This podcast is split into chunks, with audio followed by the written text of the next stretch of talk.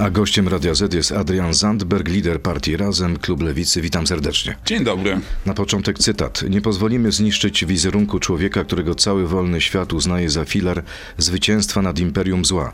Papież Jan Paweł II jest symbolem odzyskania przez Polskę niezależności i wyzwolenia z rosyjskiej strefy wpływów. To uchwała zaproponowana przez Prawo i Sprawiedliwość. Zagłosuje pan za?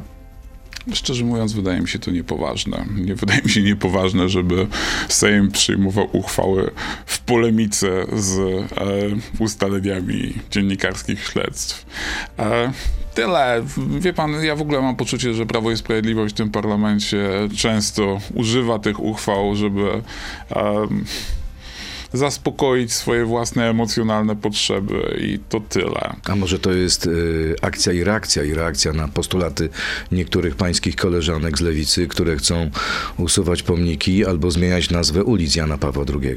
Panie redaktorze, Sejm może przyjąć dowolną liczbę uchwał i panie i panowie z PiSu mogą w tych uchwałach napisać absolutnie cokolwiek, ale nie zmieni to faktów. Fakty są takie, że zarządów biskupa Wojtyły a później papieża Jana Pawła II, Kościół miał systemowy problem z pedofilią. To jest fakt i ten fakt potwierdzają także badacze katolicy, którzy tą problematyką się zajmują i można No nie wszyscy, krzyczeć, tutaj głosy bardzo, są bardzo podzielone. Wielu bardzo wielu. E, I tutaj można krzyczeć, można pisać uchwały, można się awanturować, jak to robią niektórzy politycy prawicy, ale moim zdaniem to rzeczywistości nie zmieni. I tyle. Do, na miejscu ludzi, którym e, bliska jest przyszłość e, Kościoła katolickiego, zastanowiłbym się nad czymś innym.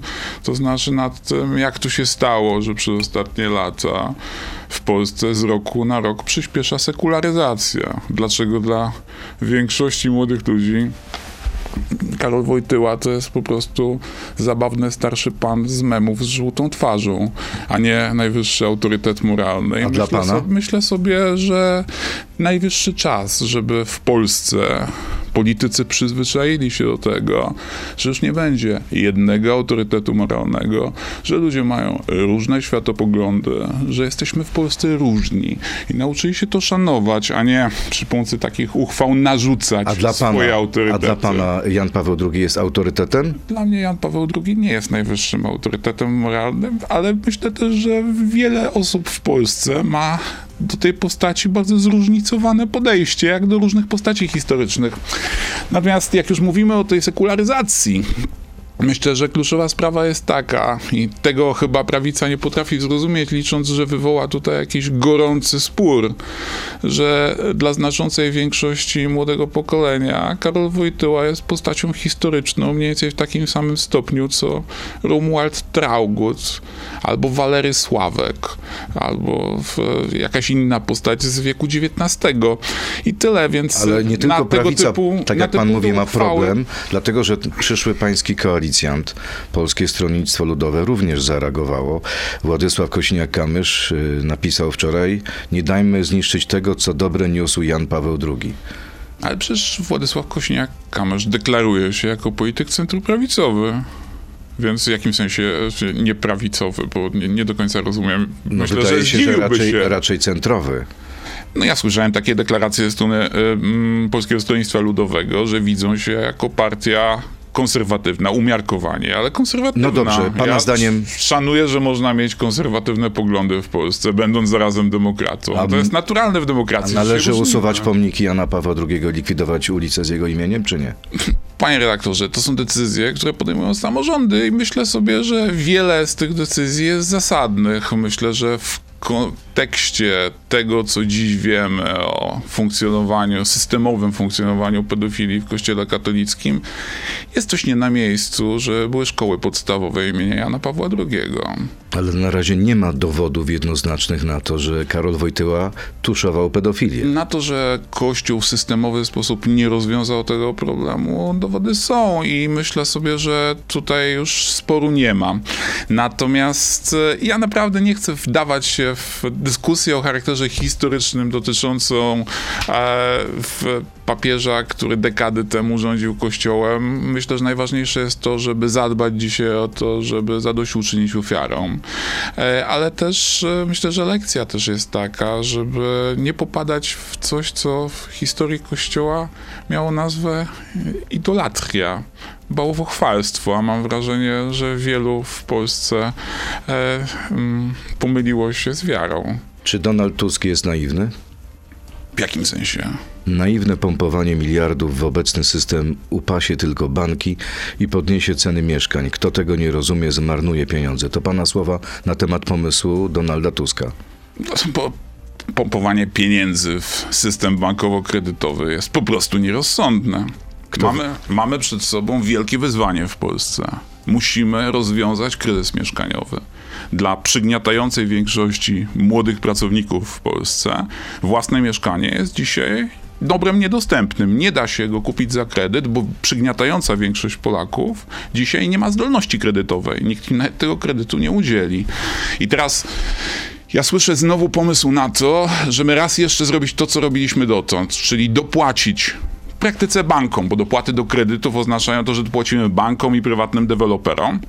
I że to rozwiąże problem. Toż wiemy, że to problemu nie rozwiąże, bo już żeśmy to w Polsce testowali. Za każdym razem, kiedy pojawiał się ten pomysł, dorzućmy pieniędzy bankom, to to powodowało taki oto efekt, że pchało w górę ceny. Chce pan powiedzieć, że Platforma i Donald Tusk to są sojusznicy banków i deweloperów? Chcę powiedzieć, że propozycja Platformy jest moim zdaniem nierozsądna i jest lepsza propozycja na stole. Tą propozycją na stole jest propozycja lewicy.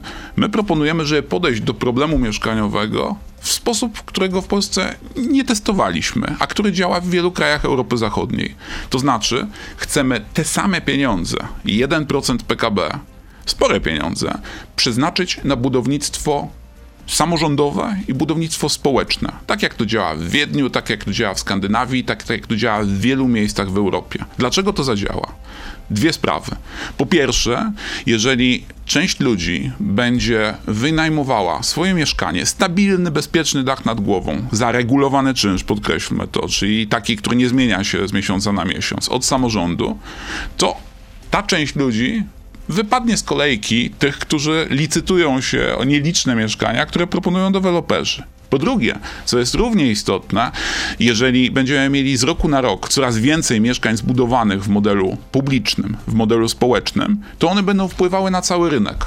Co to oznacza? To oznacza, że skorzystają także ci, którzy będą chcieli kupić sobie mieszkanie na własność. Bo jeżeli zdejmiemy ciśnienie z tego rynku, to ceny przestaną tak szaleńczo rosnąć, jak rosną w ostatnich latach. I wciąż uważa pan, że mieszkanie jest prawem, a nie towarem? Dokładnie tak. To, to też oznacza e, bardzo konkretną rzecz. To znaczy, to oznacza projekt budownictwa mieszkaniowego w dużym stopniu publiczny i samorządowy. Ale Leszek Balcerowicz mówi, że w PRL-u obywatele również mieli wiele praw i te prawa były na papierze, a to hasło jest nie tylko głupie, ale i szkodliwe. Proszę pana, w PRL-u także ludzie oddychali, pili wodę, chodzili do szkoły. To, że coś się działo w PRL-u, to nie znaczy, że należy robić za każdym razem coś dokładnie odwrotnego, ale i tu Czuje jest się bardziej kluczowa. pan kompetentny niż profesor Balcerowicz? Ale i rzecz tutaj jest kluczowa zupełnie. Ja pana profesora Balcerowicza zachęcałbym do krótkiej podróży.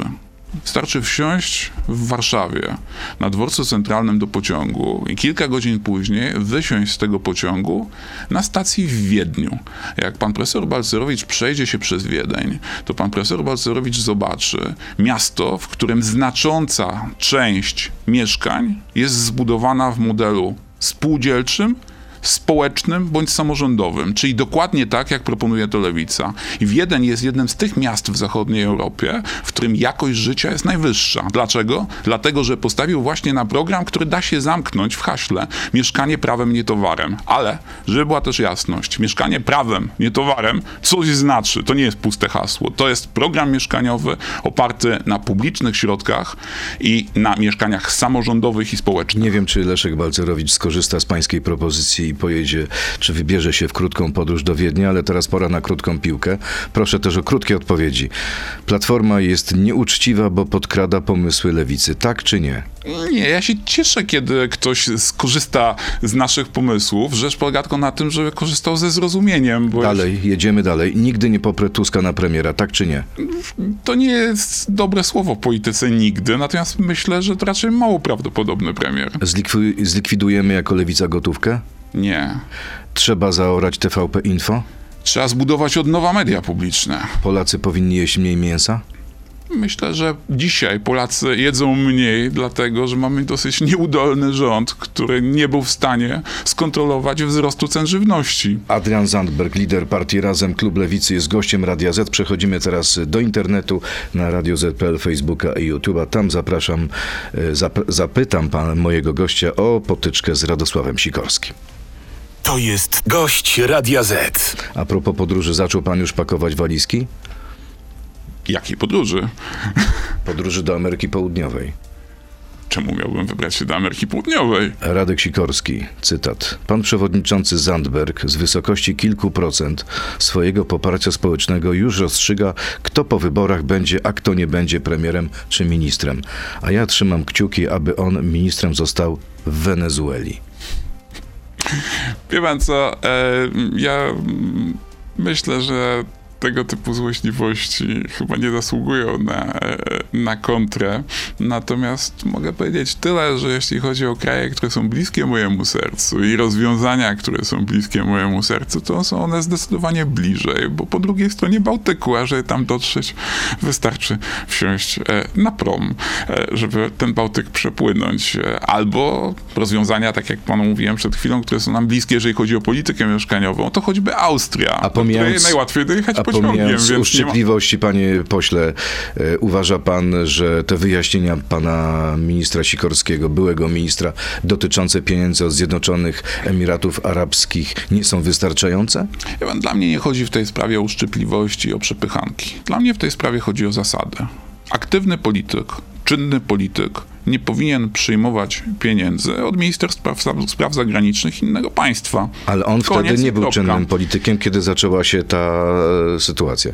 Ale następnie czynnym politykiem pan Sikorski został i jest czynnym politykiem, bo jest europosłem. Z chwilą objęcia mandatu w Europarlamencie nie powinien w dalszym stopniu, dalej pobierać tych środków. No to jest bardzo prosta sprawa. I wie pan, tu naprawdę niektórzy dopatrują się w tym przepychanek, uszczypliwości, a ja powiem tak... Mi tu chodzi po prostu o prostą zasadę i to jest racjonalna zasada, bo proszę sobie wyobrazić, że potem pan Sikorski zostaje, powiedzmy, ministrem spraw zagranicznych i jako minister spraw zagranicznych spotyka się z przedstawicielami władz Zjednoczonych Emiratów Arabskich. I jak, gdzie jest lojalność? Której lojalności możemy oczekiwać Ma ministra pan spraw wątpliwości co do lojalności Radka Sikorskiego? Nie, mówię że nie będzie lojalny wobec Mówię Polski? to, jakie pojawiają się wtedy wątpliwości. I takich wątpliwości należy unikać. I tyle. No, to są zupełnie elementarne standardy, których należy się trzymać. I ja chciałbym, żebyśmy się ich w Polsce trzymali. O tym, o tym jest mowa w tej sprawie. Tylko o tym. Czyli pan, jeśli będziecie tworzyć wspólny rząd, pan nie wyobraża Ale sobie, żeby mówiłem, to- partia razem poparła ministra Sikorskiego. Wielokrotnie żeśmy na ten temat I sprawa jasno jest się, załatwiona. Jasno, jasno A co z premierem? Bo wciąż zastanawiam się, czy jest weto partii razem wobec Donalda Tuska jako premiera, czy go nie ma. Premiera to się wybiera po wyborach, jak się te wybory wygra. Ale wtedy- deklaracje są przed wyborami. Deklaracje, moim zdaniem, e, powinny być w ogóle wstrzemięźliwe, bo myślę sobie, że bardzo wielu polityków po tych wyborach będzie musiało ograniczyć swoje osobiste ambicje, bo trzeba będzie się porozumieć.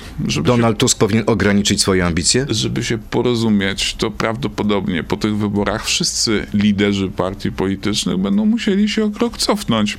Tak sądzę, ale... Donald Tusk podsta- też? Jak wszyscy, to wszyscy. Natomiast podstawowa sprawa jest taka, że e, te wybory najpierw trzeba wygrać. E, Jak się je wygra, to potem trzeba zobaczyć, kto w tym parlamencie ma ile głosów, a potem usiąść do rozmów i wyłonić rząd. Tak to działa w każdej normalnej demokracji. Dwa miesiące temu w Polsat News powiedział pan, że Donald Tusk nie będzie premierem. Nadal jest pan tego zdania? Myślę, że to mało prawdopodobne, żeby Donald Tusk premierem został. Myślę, że Donald Tusk sam jest e, świadomy pewnych ograniczeń. Zresztą mówił o tym wielokrotnie publicznie. Pan pamięta pewnie, jak Donald Tusk e, ogłosił, że nie wystartuje w wyborach prezydenckich. Ale wybory prezydenckie to jedno, wybory parlamentarne i start, czy też kandydowanie na premiera to zupełnie coś innego. Ja pamiętam dość dobrze, jak pan e, premier Tusk powiedział, że nie wystartuje w nich, bo jest świadom tego, jak bardzo wielu ludzi w Polsce mu nie ufa i że jest jednym z liderów rankingu nieufności e, i że dla niego ważne jest to, żeby z PiSem wygrać, a niekoniecznie jest dla niego najważniejsze to, żeby realizować osobiste ambicje. Myślę, że to dobre podejście. A, czyli powinien, powinien się trzymać tego, co powiedział. Myślę, że to dobre podejście e, i myślę sobie, że w ogóle to będzie trochę chyba tak po tych wyborach, że tak jak w 1989 roku, e, kiedy dokonywała się wielka zmiana, no to też nie osobiste ambicje liderów politycznych musiały być na pierwszym planie. Zresztą w ogóle jak pan spojrzy sobie na historię III RP, to chyba w mniejszości były te rządy, na czele których stali liderzy największych partii politycznych. Tadeusz Mazowiecki takim liderem największej partii politycznej nie był. E, No i tę listę można by było ciągnąć. Czyli pana zdaniem y, nie ma powodów ku temu, żeby Donald Tusk został premierem?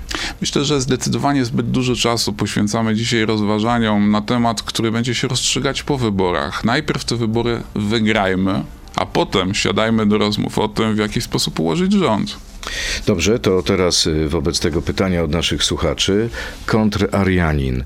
Jak mieszkanie prawem, a nie towarem, to czy posłowie razem oddadzą swoje mieszkania biednym? Zresztą nie o to chodzi w mieszkaniu prawem, a nie towarem, żeby ci, którzy mają swoje mieszkanie, mieszkanie stracili, tylko o to, że ci, którzy mieszkania dzisiaj nie mają, zdobyli dach nad głową.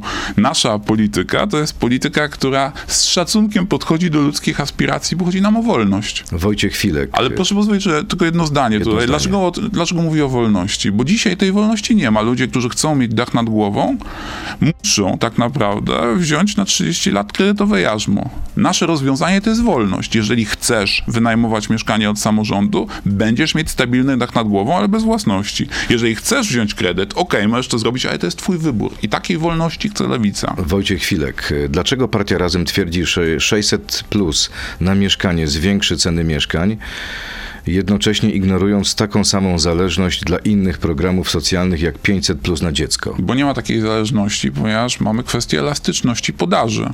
Jeżeli wprowadzamy dopłaty do czynszów w zamkniętej, ograniczonej liczbie mieszkań, która nagle nie urośnie pięciokrotnie, no to jest oczywiste, że będzie miało to zupełnie inny wpływ niż redystrybucja w skali całej gospodarki, gdzie popyt i podaż w wielu dziedzinach są dużo bardziej elastyczne. Ostatnia prosta. Skąd u skrajnej lewicy taki pogląd, że państwo, czyli PiS, ma budować mieszkania, skoro jak wszyscy wiemy, mieszkania budują firmy budowlane? Nie wiem skąd u skrajnej lewicy, a jeżeli chodzi o nas, to my jesteśmy przekonani, że państwo to nie jest PiS, ani to nie jest Platforma, ani to nie jest żadna konkretna partia. Państwo to jest coś, co jest nasze wspólne i dobrze, żebyśmy w Polsce w końcu, i mówię to przede wszystkim pod adresem klasy politycznej, zaczęli tak do polskiego państwa podchodzić, bo to jest po prostu głęboko niesmaczne oczywiście, co w ostatnich latach wyprawia tu Prawo i Ale Sprawiedliwość. firmy budowlane budują mieszkania. Mm, przede wszystkim mieszkania, znaczy, jeżeli pójdziemy tak dalej, to możemy powiedzieć, że mieszkania budują robotnicy, którzy pracują na budowie, ale kluczowe jest to, w jaki sposób tym procesem zarządzimy. Czy lewica opowiada się za ograniczeniem lotów pasażerskich? No ja myślę, że na początek to moglibyśmy faktycznie ograniczyć w Polsce loty parlamentarzystów, bo tutaj moim zdaniem mamy do czynienia z systemem, który warto by było zreformować. Pan nie lata samolotami po Polsce? E, Wie pan co, ja ani razu nie, nie poleciałem samolotem w tej, w tej kadencji, nie skorzystałem z tego przywileju poselskiego. Zawsze staram się poruszać bardziej ekologicznymi środkami transportu, co jest możliwe, ponieważ w Polsce do większości miejsc e, da się jechać e, w dużych miast pociągiem, a tam, gdzie się nie da, no to niestety wtedy pewnie raczej samochodem. I co, wprowadziłby pan jakieś ograniczenia dla posłów? Myślę sobie, że dobry system powinien polegać na tym, żeby tam, gdzie da się dojechać na przykład w ciągu dwóch godzin pociągiem, tam nie można było latać samolotami, bo to jest jednak postawione na głowie, żeby na trasie Warszawa-Kraków latać samolotem, będąc posłem. Tak mi się wydaje i że posłom korona z głowy by nie spadła, gdyby wsiedli w pociąg z Krakowa do Warszawy albo z powrotem. Kolejne- Oczywiście są inne sytuacje, jeżeli na przykład jest jakieś miejsce bardzo oddalone, znaczy przelot z Rzeszowa do Szczecina jest racjonalny, natomiast e, no, latanie, e, w, latanie samolotami na krótkich trasach, przez posłów czy przez przedstawicieli rządu wydaje mi się niezbyt sensowne i myślę sobie, że można było zacząć od tego, żeby klasa polityczna pokazała na swoim przykładzie, że może się e, od e, pewnych rzeczy powstrzymać. A ma pan czyste sumienie, jeśli chodzi o uży- użytkowanie czy korzystanie z samochodów? To znaczy? To znaczy, że czasami są takie sytuacje, że lepiej się przespacerować niż przejechać? Mm, nie do końca rozumiem pytanie, Na przykład, więc... e, jak pan jedzie do nas, y, do, do, do, do radia, to korzysta pan z samochodu, czy idzie pan na nogach? No dzisiaj skorzystałem z państwa e, taksówki, którą żeście mi państwo e, tu zamówili, ale e, myślę, że mam o tyle czyste sumienie, że inaczej nie zdążyłbym do państwa, bo rano musiałem odprowadzić e, syna do szkoły, więc inaczej bym się po prostu nie To jest wyrobił do studia. usprawiedliwiony, ale w innych sytuacjach już nie. Staram się korzystać z komunikacji publicznej. Myślę sobie, że to jest w Warszawie dosyć proste, ponieważ Warszawa ma rozbudowaną komunikację publiczną, ale y, teraz ważna sprawa i teraz całkiem poważnie mówiąc, to jest dzisiaj wielkie wyzwanie dla polskiego państwa, żeby komunikacja publiczna była dostępna nie tylko w wielkich miastach. Zamykałby pan centra wielkich miast dla samochodów? Przede wszystkim zadbałbym o to, żeby rozbudowywać komunikację publiczną i to nie tylko, jeżeli chodzi o sam zakres miasta, ale także, czy może przede wszystkim, jeżeli chodzi o dojazd do miasta. Bo tutaj mamy dzisiaj bardzo duży problem. Bardzo duże połacie kraju w Polsce są tak naprawdę wykluczone komunikacyjnie w tym sensie, że albo tam się jeździ samochodem, albo nie ma się szansy dotrzeć do lekarza, do szkoły, do pracy. To musimy zmienić. Dlatego my od wielu lat jako razem z obsesyjną konsekwencją mówimy o transporcie publicznym i o tym, że państwo musi w większym stopniu wziąć za to odpowiedzialność, bo polikwidowane linie autobusowe oznaczają, że miliony ludzi w Polsce są dzisiaj skazane na to, że muszą Kolejne kupić pytanie. samochód. Maniek, najbogatszy 1% ludzi na świecie od 2020 roku zarobiły, zarobiło dwa razy więcej pieniędzy niż reszta świata. Dodatkowo każdy miliarder emituje milion razy więcej dwutlenku węgla od przeciętnej osoby. Czy nadal pan twierdzi, że zwykły obywatel jest trucicielem i powinno mu się ograniczyć życie? Przede wszystkim y, to chyba dosyć dziwny cytat ze mnie, bo raczej nie ze mnie. Moje podejście jest takie. Przede wszystkim trzeba zacząć te ograniczenia od tych, którzy są na górze drabiny społecznej. Tak, uważam, że to, że miliarderzy latają na szczyty klimatyczne odrzutowcami jest komedią. Po prostu. I uważam sobie, że, że prywatny tra- transport lotniczy, polegający na tym, że ktoś, kto jest bardzo bogaty, zamiast jeździć e, normalnymi środkami transportu, lata sobie prywatnym odrzutowcem, emitując do atmosfery olbrzymie ilości dwutlenku węgla, powinien zostać przez Unię Europejską ograniczony. I teraz druga sprawa, równie ważna. Jak się spojrzy na te emisje, to między innymi raport Oxfamu to pokazuje, to widać bardzo dobrze, że odpowiadają za nie przede wszystkim ci, którzy są najbogatsi, ci, którzy są na szczycie drabiny społecznej. I w związku z tym odpowiedzialna polityka klimatyczna musi oznaczać to, że przede wszystkim muszą ograniczyć się ci, którzy są na górze. Kuba, rozumiem, że jesteście za parytetami na listach wyborczych. Dlaczego przy parytetach bierzecie pod uwagę tylko dwie płcie? Czyżbyście nieoficjalnie przyznawali, że pozostałe x płci to wymysł? Ja jestem zwolennikiem bardzo prostej i staroświeckiej zarazem zasady. To znaczy, żeby szanować to, jak ludzie się identyfikują i żeby w, będąc człowiekiem uprzejmym i kulturalnym, zachowywać się w zgodzie z tym. Natomiast jeśli chodzi o parytety, to muszę panu powiedzieć, że jestem bardzo dumny z tego, w jaki sposób działają one u nas w razem. Zarówno w zakresie tego, żeby uszanować e, czyjąś tożsamość, ale także w zakresie tego, żeby realnie zagwarantować reprezentację kobiet w polityce. Ja jestem bardzo dumny z tego, że w parlamencie większość reprezentacji politycznej razem to są posłanki, a nie posłowie, bo jest nas e, w szóstka w parlamencie, z czego e, mamy w tym gronie cztery posłanki. Uważam, że jest to coś Czyli dobrze bardzo się pan czuje w istotnego. mniejszości. Dobrze się czuję w różnorodnym społeczeństwie i dobrze się czuję w społeczeństwie, które tę różnorodność szanuje i odzwierciedla także, jeżeli chodzi o organy władzy. Kolejne Uważam, pytanie. że to, że w Polsce mamy dramatyczny niedobór kobiet i nadreprezentację starszych, zwłaszcza mężczyzn, jeżeli chodzi o instytucje władzy, jest nie w porządku, bo po, społeczeństwo powinno mieć takie władze, które odbijają jego różnorodność. Kolejne pytanie. Dlaczego protestowaliście przeciwko zwolnieniom pracowników w fabryce aut w Bielsku Białej? Skoro partia razem zwalcza transport samochodowy na arenie krajowej i europejskiej, to dlaczego nie przewidzieliście, że ludzie zaczną tracić pracę w tej branży? Partia Razem jest partią realistyczną. To znaczy, realistycznie wiemy, że przyszłości przed przemysłem opartym o silniki spalinowe po prostu nie ma. Ci, którzy opowiadają e, bzdury, że można przyszłość Polski oprzeć na paliwach kopalnych, po prostu nie rozumieją tego, jak będzie wyglądała gospodarka za 10-15 lat. Także, i mówię to nie tylko o Europie, ale o całym świecie. I teraz do tej nowej sytuacji musimy dostosować także naszą gospodarkę, także nasz przemysł. Jakby e, w, ktoś, kto zadaje to pytanie, e, przyjrzał się bliżej tej konferencji, o której wspomina, to zobaczyłby, że tam, że wspólnie wystąpili pracownicy tych zakładów, oraz e, przedstawiciele Razem lokalnego. Dlaczego wspólnie wystąpili? Bo wspólnie upominali się o to, co dla nas Razem jest niezmiernie ważne. To znaczy o to, żeby ta transformacja energetyczna była sprawiedliwa społecznie. Żeby nie powtórzyło się już nigdy to, co wydarzyło się z kopalniami w Wałbrzychu.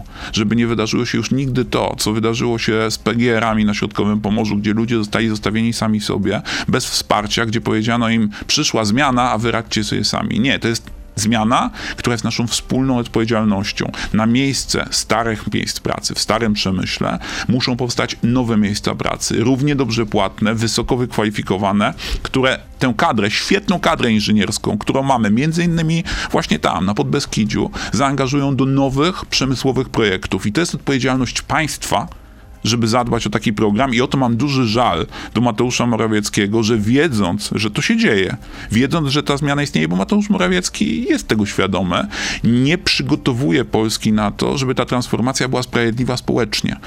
I e, między innymi o tym mówili nasi działacze na Podbeskidziu, bo pracownicy tych zakładów są mądrzy. Oni rozumieją, że ta zmiana nadchodzi. Chcą na tę zmianę się przygotować. Chcą, żeby ta zmiana była przeprowadzona tak, żeby uwzględnić ich interesy. Najwyższy czas, żebyśmy o to zadbali. Gilder. Jakby pan udał się ze Sławomirem Mencenem na piwo, to jak byście się za nie rozliczyli? Zapewne porówno, ale muszę powiedzieć, że pan Sławomir Mencen, pan Grzegorz Braun czy pan Robert Winnicki są absolutnie na końcu listy osób, z którymi chciałbym pójść na piwo. A nie wiem, czy nie będą głównym rywalem partii Razem, czy w ogóle lewicy, jeśli chodzi o młodo, młode pokolenie, bo Konfederacja ma bardzo dobre notowania w przedziale 18-29. No, czekam, jak e, przyjdzie kampania wyborcza i kiedy młodzi wyborcy i młode wyborczynie zwłaszcza usłyszą od panów z Konfederacji, że tacy z nich są wolnościowcy, że popierają projekty Kai Godek. Że tacy z nich są wolnościowcy, że chcą absolutnego zakazu przerywania ciąży, przecież ten barbarzyński, e, barbarzyńskie zaostrzenie prawa aborcyjnego, z którym mamy w tym momencie do czynienia, to jest dzieło Konfederacji. To trzeba powiedzieć sobie jasno i otwarcie. Panowie z Konfederacji podpisali się pod tym wnioskiem. To oni są współautorami tych barbarzyńskich rozwiązań. I myślę sobie, że kiedy ta informacja, a myślę, że kampanii wyborczej będzie na to przestrzeń, rozejdzie się szerzej, to poparcie konfederatów, zwłaszcza wśród młodych kobiet, stopnieje niczym e, śnieg na wiosnę. To jeszcze na koniec, czy był pan wczoraj na sali, gdy przemawiał e, Rafał Trzaskowski? Tak. A co pan myśli o jego pomyśle likwidacji TVP Info? Uważam, że w Polsce musimy odbudować media publiczne. Odbudować znaczy, czy zlikwidować? Musimy realnie zbudować na nowo. Prawda jest taka, że brand, marka TVP Info po prostu się skompromitowała i dzisiaj nie ma wiarygodności. To widać nie w badaniach społecznych, ale to widzi każdy, kto włączy telewizję. Ja chciałbym mediów publicznych, które są publiczne naprawdę. A rozumiem przez to takie media, które dają różnym stronom sporu równe szanse, żeby ten swoje stanowisko przedstawić. A pan bojkotuje TVP Info, czy przyjmuje pan zaproszenia? Ja wie pan, strasznie dawno nie byłem w TVP Info. Ale gdyby pan został zaproszony, to co? Ale powiem panu tak, bywałem zapraszany, ale mm, myślę, Uważa że pan, że bojkot to jest dobry pomysł? Myśl, myślę, że tutaj nie ma prostych odpowiedzi, ponieważ e, bardzo wielu e, ludzi w Polsce ma dostęp tylko i wyłącznie do telewizji naziemnej. A to oznacza, że w takiej taki bojkot, to oznacza rezygnację z dotarcia do nich. Ja świetnie rozumiem posłów z takich okręgów, których głównym źródłem informacji są media publiczne, że uważają, że walka w, tam właśnie o przekonanie wyborców jest kluczowa. Jeśli przejmiecie władzę, telewizja publiczna komu będzie podlegać? Jak Jeśli- będzie wyglądać? Jeśli przejmiemy władzę, to telewizja publiczna już nigdy nie będzie podlegała jednej partii. I chcę, żeby to zobowiązanie zostało potraktowane Co to znaczy? Bardzo, bardzo poważnie. To znaczy, że nie będzie to telewizja publiczna, w której w roli dziennikarzy występują oficerowie polityczni. Ale to znaczy, że to będzie- będzie telewizja publiczna, w której będzie miejsce i dla socjalisty, i dla konserwatysty. Że to będzie telewizja publiczna, w której komentarz będzie jasno oddzielony Będzie od miejsce informacji. dla przedstawicieli, jeśli będą w opozycji Prawa i Sprawiedliwości? będzie miejsce dla przedstawicieli wszystkich sposobów myślenia, ale nie polityków, bo na Boga, przecież to nie politycy powinni prowadzić programy publicystyczne. I to jest przecież postawione na głowie, że mamy dzisiaj do czynienia z taką sytuacją, w której traktujemy za normalne to, że mamy wprowadzących programy, którzy równie dobrze mogliby pełnić mandat parlamentarzysty, bo są równie, a może często nawet mocniej zaangażowani w poparcie dla jednej konkretnej partii, w tym przypadku dla partii władzy, e, niż wielu posłów Ale tej wie partii. pan, że jest jeden prezes TVP. Kto nim powinien zostać? Człowiek najwy- najważniejszej partii? Platformy? Powiem panu tak, czy jest jeden prezes, czy będzie, czy może będzie na przykład wielo, wielogłowy zarząd, tu różne rozwiązania można przyjąć. Zarząd, w którym są przedstawiciele partii koalicyjnych?